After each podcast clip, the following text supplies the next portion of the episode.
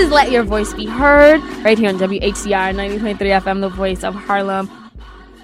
Rihanna is so hot, but Jaqi it is not Hey. hot, hot, hot. Oh, Ooh, that shots was a fired, good shots line. I got you an Shots. iced coffee and everything this morning, and you're just Don't gonna ever get start him- off by disrespecting me. How Well, dare you? Oh, How not dare me? What do you mean? I got you an iced coffee With with, oat milk. oat milk in it. It's so good. Yeah, what, it's so what are you good. like I some appreciate you, hippie, sister. Stanley? Yes, I am. Oat milk is first of all, like let's all be real. Like Bougie. we're not supposed to be.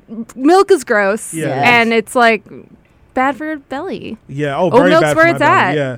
When I drink regular milk, I can guarantee you later on my stomach will be going. you know, not to not to jump the gun on later's conversation, but isn't there like a whole white supremacist thing about milk? Like those crazy white supremacists outside the Met Club were like chugging milk the because it think they think that it makes them superior to people because of So their genes or something. Milk That's like a real thing. because you like the whites. Well, some some sector of the whites were milk farmers, so their bodies have learned how to metabolize. No, seriously, this is like a real thing. Their oh, bodies have yes. learned how to metabolize milk, whereas the rest of the world cannot. So.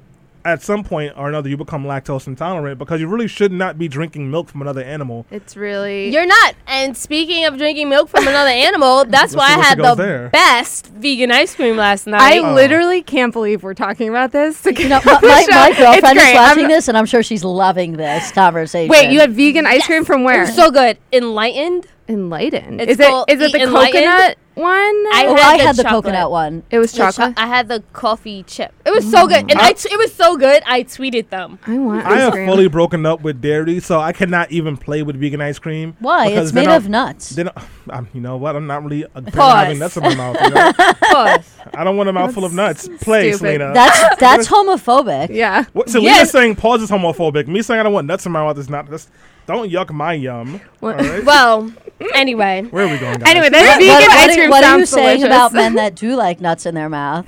I mean, enjoy it, King. like, I don't. I don't No, actually, you had a really good article about that that this week. I appreciated that, Stanley. Oh yeah, yeah. Thank you guys. In case you have not done so already, please check out Let's Not Be Trash, where I say Dwyane Wade is my new favorite player. Not for anything he's done on the court, but for everything he's doing for his 11 year old son, who seems to be coming out of the closet. Um, really appreciative of Dwyane Wade showing love and support to his kid. I was actually listening to the read, and they were talking about it. They were like, "Could you imagine what our lives would be like if our parents would have reacted the same way?" Because both Crissle and um Oh. and um And Kid Kid Fury Fury. are both gay, and both their parents are very religious, and they did not have such positive reactions when they came out. It's still a point of contention for most of them. So I just thought that like what Dwyane Wade was doing was awesome. Yeah. So sorry for going on a tangent. yeah, no, but you did have a great article on let's not be trash.com. So people should definitely check that out. I gave you some feedback. You did not respond and you ignored my comments. and I gave some constructive criticism too on So the it could have been that much better, but you know, Yeah. You it res- was when did you fine. But Stanley, I sent you so many messages about that article. Nonetheless, welcome everyone Oh, to man. Let Your Good Voice Good morning. Be I guess I pissed somebody off. Mm. Good morning, happy Sunday. No, you just had a, bl- a glaring error in the headline. You misspelled basketball, and I was just like, whoa. Yeah, so Oh, that was the only part. Okay. Yeah. That was like you may want to I made it that. two words instead of one. Yeah, it was a little annoying.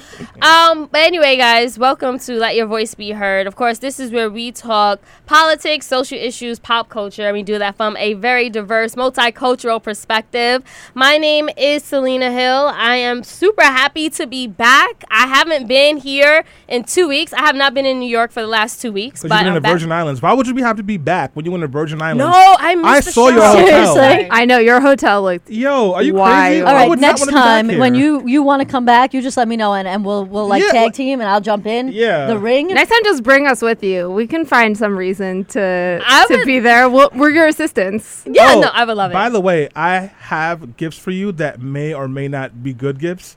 Um, l- hear me out. We know all about not good gifts. No, no, no. So, so, Like- That's how we got him the candle. so here's the thing: a nonprofit that I volunteer for, um, a hotel in Cancun gave them a bunch of these discount cards where if you call them, you can get a five days, four nights at a hotel in Cancun for only a hundred bucks. So I have the cards, but I don't know if they're expired yet. So also on top like of which, scam. sometimes on these you have to pay for all the fees and taxes and everything else. But Mm. you know, look, I think it's worth looking into. Um, Yeah. In in the meantime, um, you want to tell us who you are? Oh, word, who am I? So Oh, my name I, is. dag, I didn't even get to go. No one cares. Selena, I that's thought you just told us who you are. No, I didn't say my All right, name. All right, ladies first. Thank you, Ilyssa. I'm Miss Selena Hill on Instagram and Twitter. You can find me at Miss Selena Hill. And shout out to everyone who is watching via Instagram Live. And Hey, Facebook guys. Live. And Hey, Facebook Live, of course. Hey, guys. Sorry, Stanley. You're not forgiven. So this is Stanley Fritz. This is your favorite engineer on the PC ones and twos. You can follow me on Twitter at Stan Fritz. Yo, I am mixy on Twitter, but in a good way. Jaqi, you never tweet me anymore. You never tweet me anymore. I Yeah. tweeted you. I tweeted you and Jesus Miro. No, you messaged that to me, No, I tweeted you. Oh, well, I- I tweeted at them saying they should hire us and I to responded. work for them. I Right. res- and then so they- I tweet you. Their social media director liked it. But anyways, guys, you can also find me on Instagram at Stan Fritz, where I put up great stories. I worked from home on Friday, which means I didn't do any work, and I was watching. Just tell your boss that. whatever. She's on vacation. She's not listening.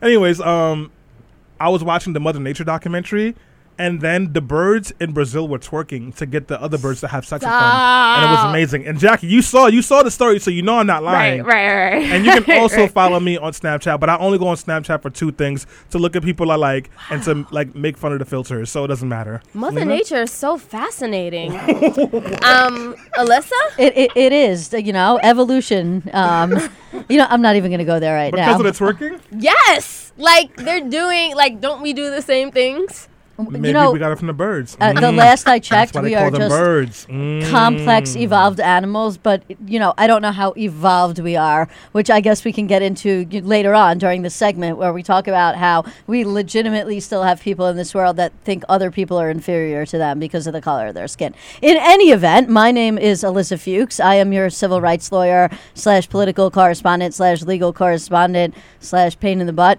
and you can find me on facebook at facebook.com slash ilyssa fuchs or uh, on twitter at ilyssa fuchs or on instagram ilyssa.fuchs and that is i-l-y-s-s-a F-U-C-H-S if you're nasty. Um, and yeah, I say all those uh, legal things. And, and I have a fancy new office that has a really good view. Just yeah, to put that out there. On the Hashtag office. moving on up. Hashtag moving on. Um, and hello, I'm Jaqi Cohen. Happy to be back in the studio. Uh, you could follow me on Twitter at Jaqi Cohen. I spell that J A Q I C O H E N. It's so nice to be here. It's beautiful outside. It's It sort of like a shame that we're indoors right now. I wish we could take this whole operation outside, although that probably would not sound too nice. Um, but Yeah, it might be better to be in a sound Yeah, booth, a yeah, yeah. soundproof booth. Yeah. for recording. But yeah, no, the weather is beautiful, and we have a great show lined up. We're going to be talking about Kyle Korver's piece. It's called Privileged, and he wrote in the Players Tribune. So we're going to be talking about white privilege, white supremacy, and racism, and what happens when our allies start talking about that. And then going into depth on what it means to be an ally. So we have a great conversation uh, coming up, and of course, we're also going to be talking about Nipsey Hussle. We know that he was laid to rest. There was a huge celebration of life. I was able to actually watch that live from my plane. Um, like the first plane that I was on. Not the the water Not the plane that seaplane. landed on the. No, oh my well- god! Did you I see her can't. face on the on the seaplane? She was like, Uh, did you see my face watching the video? I wasn't even there, and I was like sweating. Yeah, watching that. seaplanes are Oh, not that fun. Oh, Yeah. my worst nightmare. Not that fun. Yeah, so we have a great show lined up, guys. And of course, if you can let your voice be heard, if you're watching via Facebook Live, please leave us comments. And if you want to call in, the number is 212. six five zero. Six nine. Zero three. All right, we're going on a quick break, but don't go anywhere. When we come back, it's time to let your voice be heard. Okay, that's the show, isn't it?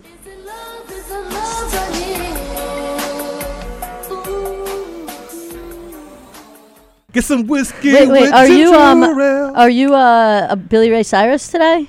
oh, you filling in? yeah. Hmm. Yo, we should play that song, shouldn't we? We should. Yo, so we are back on Let Your Voice Be Heard on 90.3 FM WHCR, the voice of Harlem. And if you were just tuning in, this is Stanley Fritz. I'm here. We got a packed house. Yo, the last time we had all four of us on the show at the same time was in 2014. Stop, Stanley. a month ago, relax. Yeah, like literally. it's a month Stanley, ago. Jaqi, Ilyssa, Selena. Only people we're missing is Mike Rassiopo and Patricia Valoy. So now, Shout out to our old correspondents. Word, word, word. But anyways, guys, we are here because it's time for the news roundup. Things that made you laugh, cry, curse, flip a table, or just sound interesting. so that means Barleen, Darren, Dara, if you guys are still watching the show and have not tuned away just yet, give us your favorite news stories. Leave us a comment. And if you are listening on the FM frequency, give us a call at 212 650 6903. Again, that's 212 650 6903. And of course, my podcast people, I appreciate you. You can always leave a comment on the SoundCloud or the Spotify or the iTunes or the Stitcher or the Pandora. Damn, we're everywhere now. And, aren't and we? if you I really don't think want we're on to. Pandora yet, Stanley. Yeah, yeah. we're pending, pending Pandora. pending. But if you really want to leave a comment, you could do it in the form of money by donating to us by going to uh, patreon.com slash be heard radio. And we did post a link to that in our comments. Yeah, so yeah, we uh before we went on break, I talked about uh, Nipsey Hussle who is laid to rest. God bless his soul. He had a beautiful going home ceremony. Everyone was there. He had a 25 mile funeral procession. Wow. Um, but unfortunately, at that procession, four people was, was shot. What? Uh, yeah, four people were shot, and one person died. Oh my God. Uh, so shots rang out. Um, I was able to watch a, a large part of it. Um, it was very sad. You know, Nipsey's sister definitely had me in tears. Um, you know, Lauren London gave a very powerful speech. So did Snoop Dogg. Um, Stanley, did you have any? I mean, well, I know that we spent the whole show last week talking Yeah. about Nipsey Hussle, his legacy, and what that meant. I wasn't here, but of course I heard the show. Did you have any, you know, thoughts about the, the funeral going home? Yeah, listen, Nipsey was a rapper that I really respected, that I listened to his music, that I know he worked on my piece of Justice League to throw a free concert in California Nice. to help Yeah. formerly incarcerated people. I watched that funeral. You know, we had we had a conversation about this a couple of years ago. I mean, a couple of months ago about Louis Farrakhan, who spoke at Nipsey's funeral, Yep. and also the Nation of Islam helped to broker the gang truce that the Bloods and the Crips had that made in honor of Nipsey's death. And you know, so one to show just how powerful Nipsey was that he they could broker a, a, a gang truce. So there's no violence happening right now between the gangs in honor of Nipsey. But then also like one of the reasons that someone like Louis Farrakhan can still exist in our communities because like he's in there in those spaces that no one else wants to go in. And I thought that was pretty interesting. But also, why is it that he's the only one that's in those spaces? We got to get new people in those spaces. Yeah, seriously. I mean, especially we've had the conversation a couple of months back about just how problematic he is, and so it is an unfortunate situation where he has to be the one in that space. And it would be like nice to have somebody like Stanley, for example, um, you know, who does not have problems in terms of anti-Semitism and homophobia that has the same kind of pull to be able to broker those kinds of spaces. And you know, I think that's really what we should be shooting for as a younger generation. Um, you know, is is to sort of sort that out because otherwise we're going to continue to have conflicts because of the fact that like intersectionality is hard. Yeah, that can, is. Can I bring sure. up another story? So, as you guys know, the reason Nipsey was at his store that morning was because a friend of his had just got out of jail after spending 20 years there, and Nipsey wanted to make sure he had some. He looked good. He wasn't in his prison clothes when he went to go see his family. That friend was also shot. Well, the LAPD has arrested him for violating his parole. He is also crippled now because of the gunshot wounds and is currently locked up in the same jail that Eric Holder, the man that shot Nipsey Hussle, is in. Also, Well- cripple is a is an offensive term, Ooh, and you crap, should say sorry. has become disabled. Has become disabled. Sorry to my How? disabled Hold peeps. on. How did he violate his parole? Because he was hanging around a known gang member, i.e., Nipsey Hussle. Nipsey, right? And you know, so wow. just just yeah, to to jump in on that, it is an interesting thing because it's a thing that we talk about a lot in terms of criminal justice reform and the way in which the system really controls people for a long time. And and so one of those things is that by having a condition of somebody's parole that they cannot be around other convicted felons creates a situation where a lot of people are not able to find stable housing or mm-hmm. stable jobs because, for example, some places that hire a lot of formerly incarcerated people have a lot of formerly incarcerated people at working there, and so it's hard to have more than one person or to hire somebody who's on parole. It's hard for somebody to be able to find housing when there's other people living in low income housing that are either on parole or are formerly convicted, and so that really creates a dragnet where a lot of people are caught up in and, and leads to a lot of homelessness and other issues of poverty within the communities, specifically of people that are have been formerly incarcerated and are now out on parole. Um, because at the end of the day, a lot of people don't realize parole is still jail. Like when you're Yeah. on parole, you're still technically in jail. You're just like in jail on the outside. So you do not have the same freedoms that somebody has when they actually complete their sentence. Um, But- but you know, I, I, I, I, I want. Do you want to jump in that because I was going to use that to switch gears. Sure, go ahead. Um, speaking of arrests, uh, Julian Assange was arrested this week in London. Yeah. Um, the Ecuadorian government finally said that they had had enough, that they were no longer going to continue to grant him asylum or temporary Ecuadorian citizenship. And as soon as that happened, they threw him out of the embassy, and he was immediately arrested. And now he is wanted in several countries. Um, the Swedes want him because of uh, sexual assault and rape allegations. Uh, he's wanted in Britain, I believe, uh, specifically for certain leaks that have happened there. And of course, he's wanted by the U.S. government for uh, publishing lots of documents that were leaked by Chelsea Manning um, about the Iraq and Afghanistan war. So it, it's going to be really interesting. There was a good article in the New York Times this week about just how long and difficult it would be to try and extradite him. Uh, because of like legal protections, but it you know it's also raised a lot of questions about journalism and whether or not what he was doing was actually journalism or whether it was criminal. Yeah, and Jaqi, I kind of wanted to hear your thoughts on that because you know, just just me as a journalist, I kind of think like the Constitution protected everything that he did. Mm-hmm. Um, even though a lot of people say it was treasonous, it was espionage because he was leaking government documents, and in turn, he leaked all those Democratic emails, which helped Trump win. So it's a double-edged sword. Yeah, and I, I do think though that like people want to blame him. People are always looking for the one person they can blame for Trump, and not looking. And you know, this kind of gets into the uh, conversation we're going to have in a little bit about allyship. Like they're looking for a person to blame, and they're you know we're always looking for villains and heroes, and not looking within ourselves. And you know, the fact that um, Trump won was no one person's fault. It wasn't Julian Assange's fault for leaking emails. It was the fact that there's an you know a, a right, an extreme white right wing rising in this country. Um, so, and I don't, you know, it's a it's it's a tough one. I mean, what do you think as a journalist? I mean, do you think it was the right thing to do? I mean, I don't like I said. I it's almost comparable to what the Pentagon Papers, the Panama Panama Panama. Papers, like other things that have happened in history where we found out that the government was somehow tied into corruption. And let's also remember that Barack Obama and his administration they did not move forward on indicting Julian Assange. That's they right. said he was protected, and it was President Trump who praised him and Wiki, WikiLeaks, uh, and now it's his administration that's also uh, preparing to prosecute him. So I, want to say Julian Assange deserves to go to prison. Really, I mean, Stanley? Yeah. So there's a difference between leaking information and making sure folks have it, which the New York Times does, which Washington Post does. But what they'll at least do is a fact check stuff and b at least make the effort to scratch out information that could put someone's life in danger. The Human Rights Association begged Julian Assange not to put the names of the Afghanistan interpreters into this report. So Mm-hmm. because if you did, their lives would be in danger. He didn't listen. They all died. Oh my god. So like this guy has blood on his hands. I do agree with Jaqi that you know the um, WikiLeaks wasn't the number one reason that Donald Trump won the election. I would actually make the argument that whiteness is the reason that Donald Trump won the election, and that white people realizing that they are becoming the minority, and this is a reaction of what happens when you start, start to challenge someone's power. They start to revolt. But you know, as far as Assange goes, I think he does deserve some jail time, if prison time actually, if, if for nothing else, for the the role he played in those people dying. And you know, speaking of speaking out against freedom, before we go to break, quickly I wanted to address Congresswoman Ilhan Omar's Yeah. comments. Uh, we know that there's a viral clip going around of her talking about 9 11 where she says something to the effect of some people did something.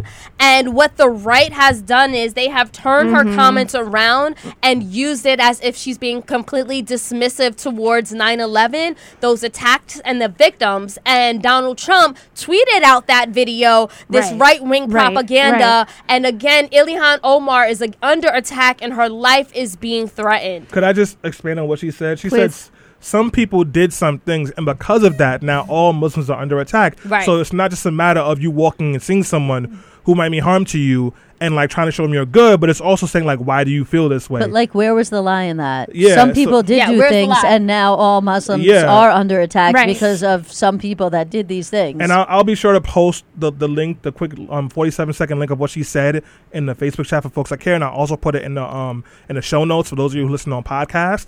But that there's nothing wrong with that. But what I really want to talk about here. Oh, sorry. You want to say something? No, it's just that the fact that it, it is so unbelievable. I mean, it's believable in 2019, but it's. It, I just want to take a moment to really recognize how wild it is that this was a video that was sort of edited in a way to sort of misconstrue what she w- what she meant, and it was tweeted out by conspiracy theorists, and then the president of the United States retweeted it, right, to endorse to endorse the message. So this is like a conspiracy theorist sort of video that the president of the United States is throwing his weight behind. I want to say where where's where was the energy that folks had when they wanted to sanction her, when they wanted to um what is it, sanction her or censor her?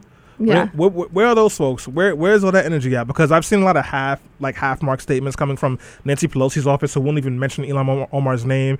Um, I forgot the Right, presidential right, right. Um, candidate who was is a horrible boss. Um, Amy Klobuchar, I think it is. Yeah, where Amy she kind of like was like, well, you have a right to be worried about is Every But, like- everybody was against her, right? And Yeah. every and it, it as I will say as a Jew, it infuriates me that people are are people on the left and the right are looking at her as if she is anti-Semitic, right? And they're looking mm-hmm. to attack her. I mean, she's a woman of color. She's a Muslim woman. They're looking to vilify her when really there are much bigger, you know, like I I don't she's not an anti-Semite, and people are are you know condemning her as Yeah. one, and yet there's real anti-Semitism that exists in the world that people are simply ignoring because you know they want to vilify Ilhan Omar. And not for nothing, there's a huge double standard here because people like Stephen King from Iowa can say the most racist, problematic things like that. One, you know, he made comment about the the cantaloupes and the legs. You remember that? That was like two years ago. Then he like praised white supremacists on Twitter and radio silence. So you know, we also have to look at what's going on here because when a white man who's a Republican says problematic things, everybody sort of like shrugs their shoulders and is like, when "Oh, the okay." president of the United States is True. saying that they're that are good Nazis in this country, and yet the the you know threat to Jewish people in the United States is Ilhan Omar is outrageous. Absolutely, outrageous. absolutely. Before we go to break, we just had a few quick comments about the stories we were talking about. Um, uh, so, um, sorry, Facebook. Uh, on Facebook, Alex Turner says R.I.P. Nip. Um, Shaniqua Charles says parole needs to be abolished. Um, and uh, Darren Mack's having a conversation with somebody else about this peace rally that's going on. So we'll just give you a little bit of Oh. information about that. Um, there's going to be a peace rally uh, on the concourse today um, at noon. It's uh, I think Stanley pointing at me, and he means he has the details for you. Yeah, so um, rapper and activist Matt London is holding a peace rally in the Bronx, in the same place you talked about. It's starting at 161st and Grand Concourse, I think it is. and they're going to be marching, playing Nipsey Hussle's music, and marching for to put an end to violence on the community. If you are free, please go there. It's in the Bronx. Please support. If you are not free, I'm sure Justice League NYC will definitely have a live stream so you can watch that march. Uh, if I wasn't here doing the show, I'd probably be in the Bronx with them right now. Nice. All right, guys. And on that note, we do have to take another quick break, but don't go anywhere. When we come back, we're talking about our white allies, progressives, all allies in this fight for social justice and equality. And again, that viral article that Kyle Korver wrote about it. So don't go anywhere. This is Let Your Voice Be Heard. They think I know the way. Cause I took control of things. We are back on Let Your Voice Be Heard on 90.3 FM WHCR, the voice of Harlem. If you are just tuning in, I'm here with Selena Hill, Jaqi Cohen, and of course, Ilyssa Fuchs. Let's just take a moment to pause and realize that before Billy Ray Cyrus jumped on this track, when the Country Music Association heard that 808, they said, This Negro's gotta go. If you don't know what I'm talking about, I'm talking about Old Town Road, the littest of the lits of the songs right now, even though I don't like the little kid music. Selena?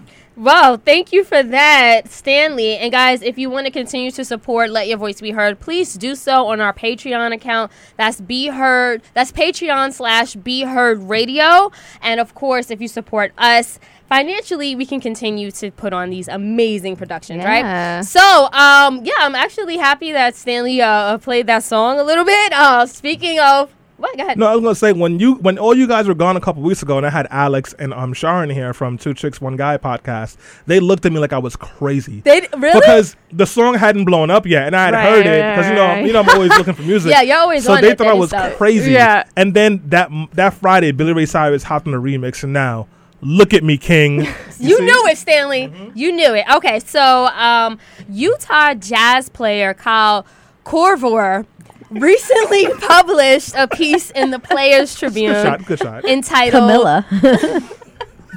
entitled Privilege, where he opens up about his experiences as a white player in the NBA, which is comprised of over 75% of men of color. Now, in the piece, he talks about how he's gained insight and perspective on racism and his own white privilege. For example, he talked about the importance of educate, educating himself, listening, and supporting racial justice minded leaders. He also talks about how white people should get out of the way in order to amplify the voices of people of color. He goes on to uh, commit to holding fellow white men accountable. He says, uh, stating that there, and I quote, inaction can create a safe space for toxic behavior, end quote. And after the piece was published, it was covered in a lot of mainstream media outlets. I'm talking the New York Times, CNN, ESPN, Sports Illustrated, The Nation, The Guardian, etc.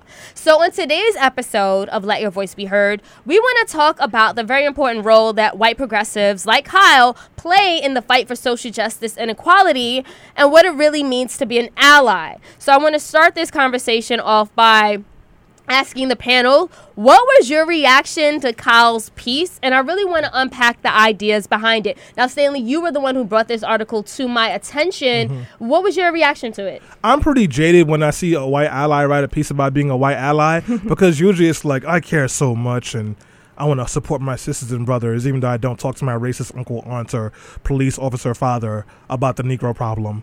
Um, so I came there expecting to just be annoyed and just dismissive of the article. But I think what Kyle, Kyle Korver did is what at least I'm trying to do when I when I when I work towards being an ally for women is acknowledging that yo, no matter how much of an ally you think you are, there is always work to be done. You always need to be checking yourself, and it's really easy for you to kind of like fall back and not have to worry about this. And you need to understand that when like people are reacting to things and going through pieces because but your ability to do that sometimes gives you blind spots that you don't even know you have. So I I walked away from it and it was a longer piece. I felt really good, which you know, as someone who's just jaded about this stuff now, I, it was a good moment. Uh, Jaqi? Yeah, no, I, I felt the same way. I think w- the exactly what Stanley said, the part that I I respected about the piece the most, and you know, there's a lot of th- sort of think pieces like this about that rid- penned by white people that are sort of like, here's how woke I am, right? Right. And that's not what this was. It was a recognition of his own biases that he's held, right? His own behavior, his own thinking about things, and sort of looking at his teammates and friends and saying, why am why do I hold these biases to begin with, right? And if I feel this way, you know, I, I can't, or if I've like had these beliefs that were wrong, right? Mm-hmm. Wh- how do I correct that, right? And so he called for more education, and I think that it's it's important because there the way that like we talk to each other now is like so in absolutes, right? Everyone's like, no, I am this way and I was always this way and you're right and you're wrong and there's no sort of space for nuance. And I think what was so great about this piece was that he was saying, look, I've had problematic beliefs, right? I'm still learning. I'm not perfect. I need to do better. And that's what I'm constantly going to do. And know that about me. Know that this is important to me and I'm constantly going to be seeking more information to educate myself, to do better. And, you know, that's not, that doesn't come with like a cutoff point, right? Like you're, Right. you're always going to have to work harder. Yeah, no, I mean, look. So I actually the the way I, I heard about the article is one of my clients emailed it to me, um, and did not say anything in the email. Just sent the link, and when I opened up the email from this client, uh, a, a person of color who I'm currently representing in a lawsuit against the police uh, department for being falsely arrested, um, and I open up the the email and I see this link, and I'm like, ooh, what's this? So I click on it, and as first I start reading the article, and I'm kind of like, you know, like what's this about? I, because side note and hate me about this but I, I don't watch basketball so i'm not really like into the whole basketball thing. So when i first open it up i sort of like see this article about basketball and i'm kind of a little bit confused like why is my client sending me this article about basketball? I always thought it had been a mistake um, but then i started to read it and i was like oh okay i get it now. Like i understand why my my uh, client is sending me this article. Obviously, my client thought that it was important enough that me, as a civil rights attorney, um, know that this article was out there. And I think part of that has to do with the circumstances under which he was falsely arrested. But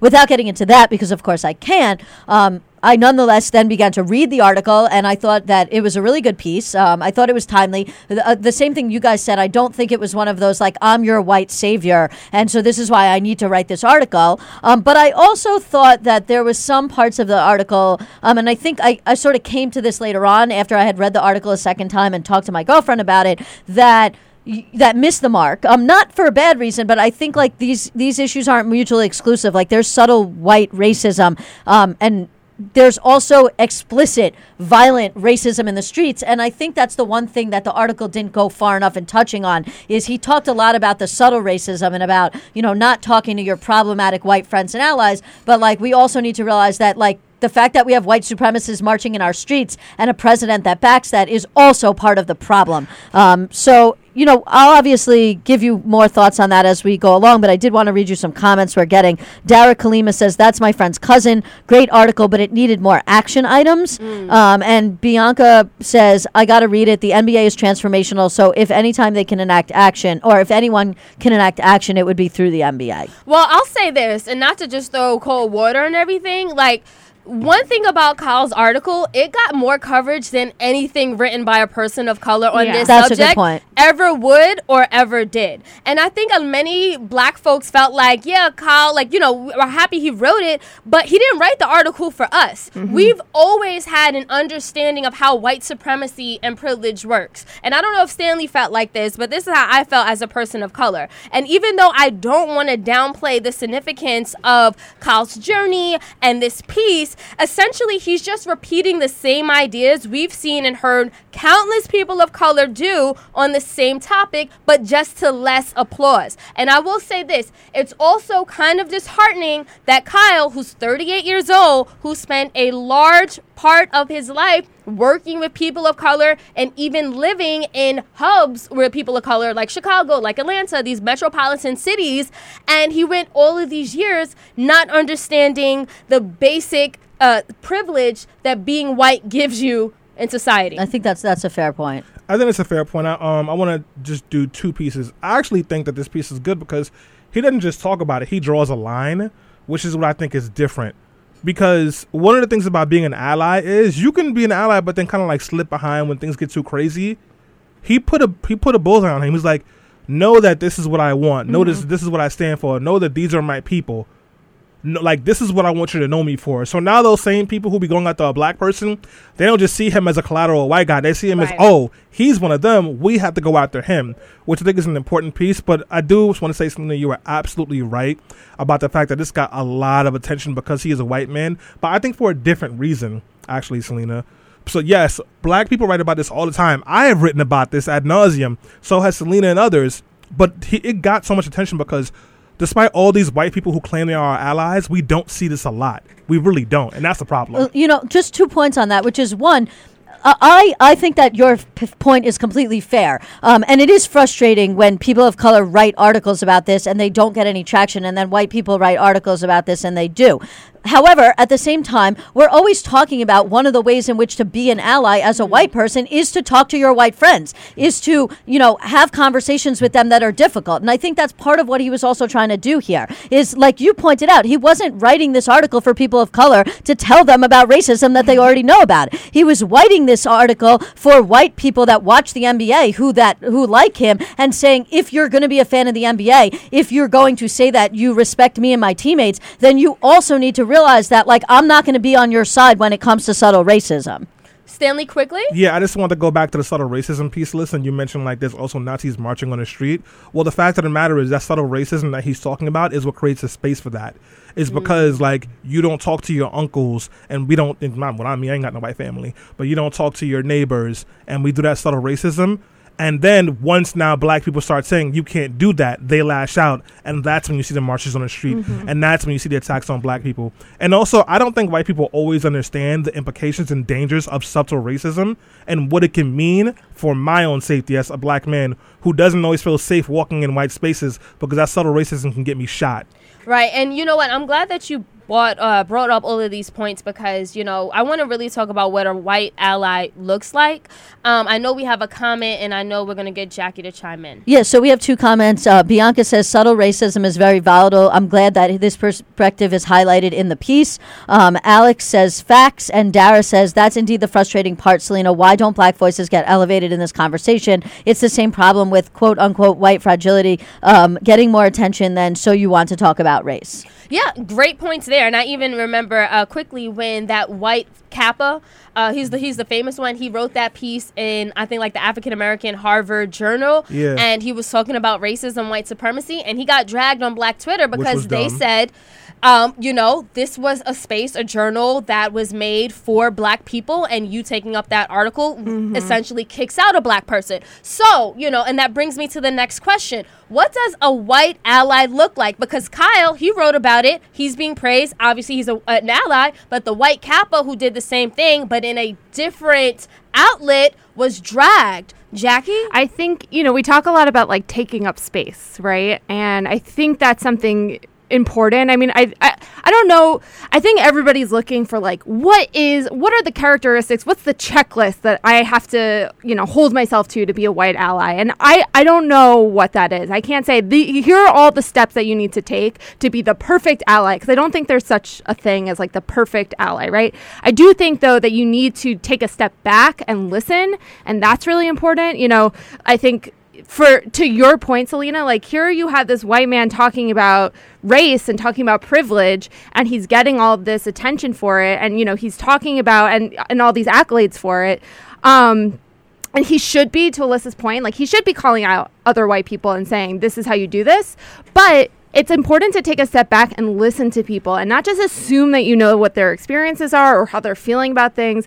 But sometimes you just need to shut up and and listen, right? And have hear people and have them tell you what they need to support them. You shouldn't just assume that you know that. Ilyssa, uh, quickly, uh, 10 seconds before break, what does an ally look like? I mean, I think Jaqi's right. There is no checklist. An ally comes in many different forms. Part of that is listening. Part of that is uh, is also taking action, whether that be in the form of um, something as simple as having conversations with your white friends and white family members and having them understand their privilege and understand the way in which racism is systemic. Um, but it- you know and it also goes as far as like you know helping to act in those spaces. Like you know me i'm a civil rights attorney. That's one thing that i do. I, i'm involved with a lot of anti-racism stuff. Like i'm wearing a closed rikers t-shirt today. But like that's not for everybody. Not everybody's a lawyer. You have to like look at what your skills are and how you can use them to fight racism individually you know in in your own way. It- It's so funny, you know, when we speak about white allies and lawyers, uh, you know, what comes to mind is Kim Kardashian, who is uh, studying to be a lawyer, but she's actually been hailed as the princess of prison reform. I mean, is Kim Kardashian an ally? We're going to go on a quick break. When we come back, I want to talk about it.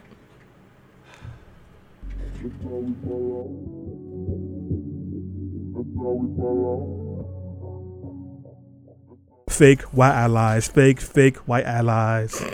They say Black Lives Matter, then they go and call the cops. Um, Oh, that's we- fair. Yeah, it's true. We are where's back. barbecue becky Oh, not here. Uh, we are back. This is Let Your Voice Be Heard. We're talking about, you know, white allyship in the fight for social justice and equality. And before we went to break, I asked the question Is Kim Kardashian an ally? Um, we also got a comment coming in from. New Enterprise on Instagram Live. He says, Great forum discussion, inviting my Kappa bros to listen in. Thank you for that. Now, I say this, and I'm definitely going to get to Jaqi, but I say this Is Kim Kardashian an ally? Because I, she is being called the princess of prison reform. We know that her advocacy helped the release of Cyntoia Brown, who was granted clemency after Kim enlisted a top notch legal team to represent her case as a sex trafficking victim. Kim Kardashian also played a major role in freeing Alice Marie Johnson. She was the grandmother who was sentenced to life for a first time nonviolent drug offense. She also helped free Matthew Charles, another black man, a former drug dealer turned model inmate. And Van Jones, at the least, credits her for helping to pass the First Step Act into law. So we just gave definitions of a white ally based on the definitions you gave, Jaqi, as well as Ilyssa. Does Kim Kardashian fall into that? I I would not say I would never call her the princess of prison reform. First of all, there are so many more people of color who have dedicated their lives to to prison reform and to changing the criminal justice system and the fact you know Kim Kardashian has a huge influence over pop culture and so uh, good that she's using it for good and not evil but I would say that she also has a very problematic history and you know a tendency to appropriate black culture so I don't know that I would I would consider her but you know I'm not going to tell But you then can she be redeemed? Can can you, Kar- you Kim tell, Kardashian you be tell redeemed? that is not for me to I- decide you tell me Yeah, yeah, Can I- you guys got to tell Can us. I jump in? Sure. Kim Kardashian is not a white a, a white ally. Kim Kardashian is someone who has literally made her entire fortune by stealing the c- culture Yeah. and literally the bodies of black women Right. and making money off of it. Kim Kardashian and her family actively go after and attack black women. Kim Kardashian and her family steal black culture, and I say steal because they don't give credit and have been caught multiple times stealing fashion ideas from black women. So like so the fact that she's doing this thing, which seems to me to be a pet project of hers, does not make her a white ally. Now I have no respect for the Kardashian family at all, and so like I don't want to go down that route. But I'll say this: I am happy that she is using some of her white supremacist, average, mediocre power for good. But so what? She's supposed to. And until she and her problematic husband, who supports a white supremacist, get their act together, she is an enemy to me. And just one more thought with Van Jones this is the same person who went to a conservative conference and said that conservatives are winning on criminal justice reform, criminal justice reform. This is a man who has clearly lost the plot. I don't take his word for anything. Yeah, and I think to your point, you made a great point, which is that she sort of like she gets to like opt in as like a hobby, as if it's like her. You know, for a while it was like Kim Kardashian emojis, and now it's criminal justice reform, and tomorrow might be something else. And you know, and in the Kyle Korver piece, he talks about that a little bit, which I thought was a good point. That you know the the definition of privilege is that white people get to opt into these conversations, right? And that's, I think, something important for allies to understand that you get to just sort of opt into this and you can sort of opt out whenever you want, right? That is what privilege is for, you know, people of color don't get to opt in to conversations about race. It's in your face. and get a pat in the back for it. It's like, Right, look, look at this right. thing that I'm doing as a white person. Isn't this great? Look at my, my great white person thing. Right. I don't get credit for being black and surviving white supremacy every single day. I don't get credit for being black and having to deal with white people saying to me that I'm so articulate or that I speak well. I don't get credit for being black and not killing every single white person that passes my way when they assassinated and murdered all of our leaders and killed all of our ancestors and enslaved all our people and defunded our communities. I don't get credit for that. As an ally, the number one task to me is shutting the hell up and eating crap because you're someone who has had power for a long time and now has to learn how to step back and give someone else that power. And when you can't give them that power, use your power to empower them. So, no, Kim Kardashian is not an ally. And any white person who smiled an extra long at a black person for a couple of seconds or is excited about a project that is now sexy on a national level is not a white ally. Most white people are trash. Then there are the white people who are trying to not be trash. And then there's Kim Kardashian, who's garbage. And on that note, we're just going to end the show because Stanley just summed up Yes. everything else. No, I'm kidding. I'm kidding. I'm kidding. Thank you, Stanley. Um, look, yeah, I, I, I have no doubt that P- Kim Kardashian does these things to enrich herself, the same way the president does things that he does to enrich himself. So I, I can't give her necessarily the credit to be an ally. And I don't, be- I don't, and I don't think that we necessarily should. But do you think that whi- white allies can take missteps? I, I- I mean, yeah, but that wasn't the question. The question was whether or not Kim Kardashian should have been considered a white ally.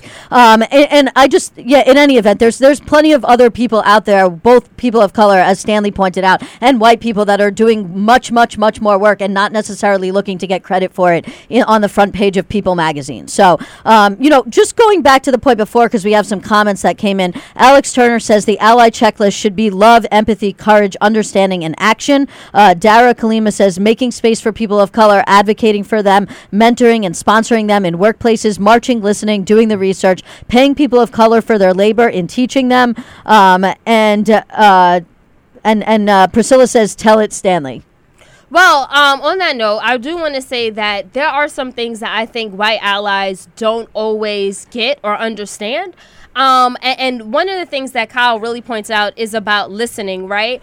He did come to this point of realization, but I think there are certain like allies who have been in the movement um, for so long that they think that they reach a point where they completely understand the struggle and they com- they forget that they have blind spots. You're not going to understand every single issue that is nuanced and deeply enrooted. You're not going to understand why someone like Stanley, who is woke and you know a, a feminist and you know, uh, you know, an ally and other even to like the Jewish community, but why he may support Louis Farrakhan on certain things and why he talks about that because it's it's deeper, and I think like the hurt and the pain of particularly the Black and Brown community is so deep that sometimes like we're still struggling ourselves, and I think that for when it comes to those issues, it's time for our allies to be like, you know what? I don't get this. I don't probably support it, but I also I can't really understand what you're saying because I don't have that same lived experience. So I just wanted to just point that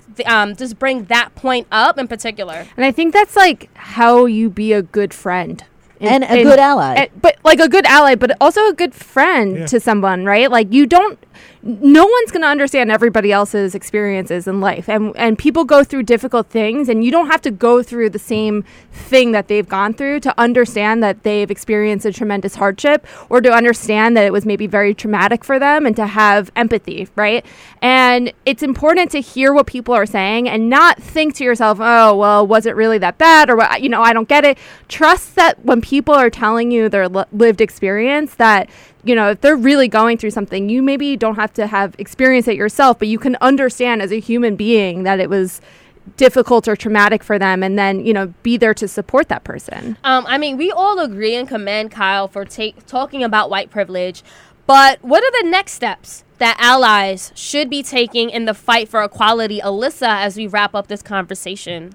Right. I mean, I think the number one thing, or at least the starting point, is kind of what we're talking about right here is like you recognizing you don't know everything. And even if you are really woke, and even if you have dedicated your life to doing social justice, uh, recognizing that there's always going to be something you don't know and always keeping an open mind. For example, um, Stanley and I had a really important and serious conversation last week about, you know, something that he felt that I needed to, uh, or that I may have had a blind spot about. And rather than, you know, being closed minded and trying to have an argument with him over it, I had to take a step back and to listen to what he had to say. At the end of it, you know, I uh, like that, that is part of it. You know, it's first taking a step back. And if somebody or a person of color who's your friend of yours is telling you that something you may have said or may have done, um, or people you might have been associating with was problematic to keep an open mind and listen to what they have to say and, and not have an argument with them over it. But then going beyond that, I think, you know, the, the piece that he wrote is a great piece, but it, it's not good enough to just write about it. You have to actually be taking concrete steps. And while there may be no direct checklist, there are things that you can actually be doing. Um, some of them I mentioned because our commenters gave us those, uh, um, but it's everything from as a white person talking to other white people, and not just problematic racist white people, talking to you're not in my backyard liberals, talking to you know a barbecue Becky who voted for Obama twice but calls the cops on black people when she sees them barbecuing at the park. Um, you know about how that and why that is problematic, and then it's also getting involved, supporting organizations, whether it's with your time or with your money, depending on what your resources are. Um, and and that's just the tip of the iceberg. Obviously, there's many other concrete solutions that I could sit here and, and tell you about. And I will say, if you're a white person and you want to know how to be an ally and get involved, reach out to me. Um, hit me up on my Twitter. Hit me up on my Facebook. Hit me up on my Instagram. I've been working as a civil rights lawyer now for six years. Before that, I was a public defender. I'm happy to sit down with you and explain to you some concrete steps you can take to be a good ally. Stanley? I would push back. Do not talk to Ilyssa. Talk to a black person. Uh, well, of course, Um, that too. I'm, I'm just saying, if white people reaching out to other white people, aside from talking to black people. Yeah. So, point taken. Um, I- guess I can talk to this to the frame of me trying to be an ally to women. You like one of the things that I never want to stop being is uncomfortable in the space and skittish. And what I mean by that is Selena called me a feminist, and I cringe. I'm not a feminist. I don't think I. I mean, some people would say I, I am. I don't think I have that right because just as a male, I've been dealt built up in a system that benefits me, and I'm still trying to unlearn a lot of things. And the best that I can ever be is a comrade. That means I have to show up, but that also means I'm going to mess up a lot, a lot, a lot, and I have to be cognizant of that and ready to check myself and ready to be checked. So, what I want from my allies is that same kind of energy, but also the ability to like shut the hell up, for real. Like shut the hell up, and then also, like don't be afraid to like mess up because you will. But the goal is understanding that you will mess up and waking up every single day trying to be better. And if you're doing that, you are a true ally, even when you do have shortfalls, because we all do. Jaqi, how would you quickly in, in 10 seconds yeah, encourage well, people? well, really quick. Also, I want to say that Stanley, if you're not a feminist, I'm not either, because we all have to unlearn, you know, patriarchal views, right? And that's true for women too. We've been raised in that space, and so we all have to do some unlearning, right? And I think that's true to this conversation as well. I think that for allies, specifically for white allies, your allyship doesn't stop when you're not with your black friends anymore. And if anything, Yeah. it's it's as important to when you're in white spaces to demand that people are paying attention to call people out on their BS, to call, you know, to address systems of inequality, whether you're at work or in school or with your friends. You know, if you're hearing things or if you're viewing practices in your workplace that are clearly unjust, you need to step up and use your voice to, to rectify that because, you know, you, as, as having privilege, you're the person that needs to use that privilege and wield it for good and for change. And I'll just end by saying this. One of the most pow- powerful pieces in Kyle's piece was when he said, and I quote, As white people, are we guilty of the sins of our forefathers? No, I don't think so. But are we responsible for them?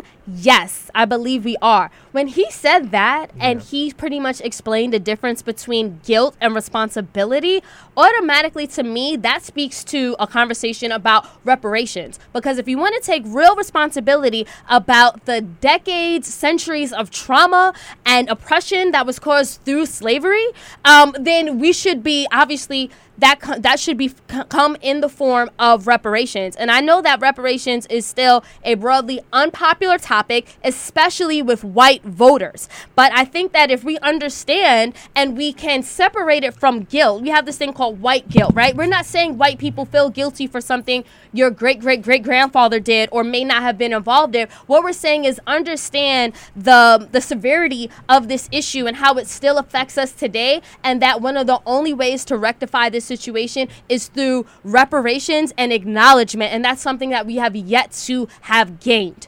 On that note, I want to thank everyone for tuning in and listening to Let Your Voice Be Heard. We will see you again, not next week, but the following week. Yeah, two weeks. Bye. Bye, guys.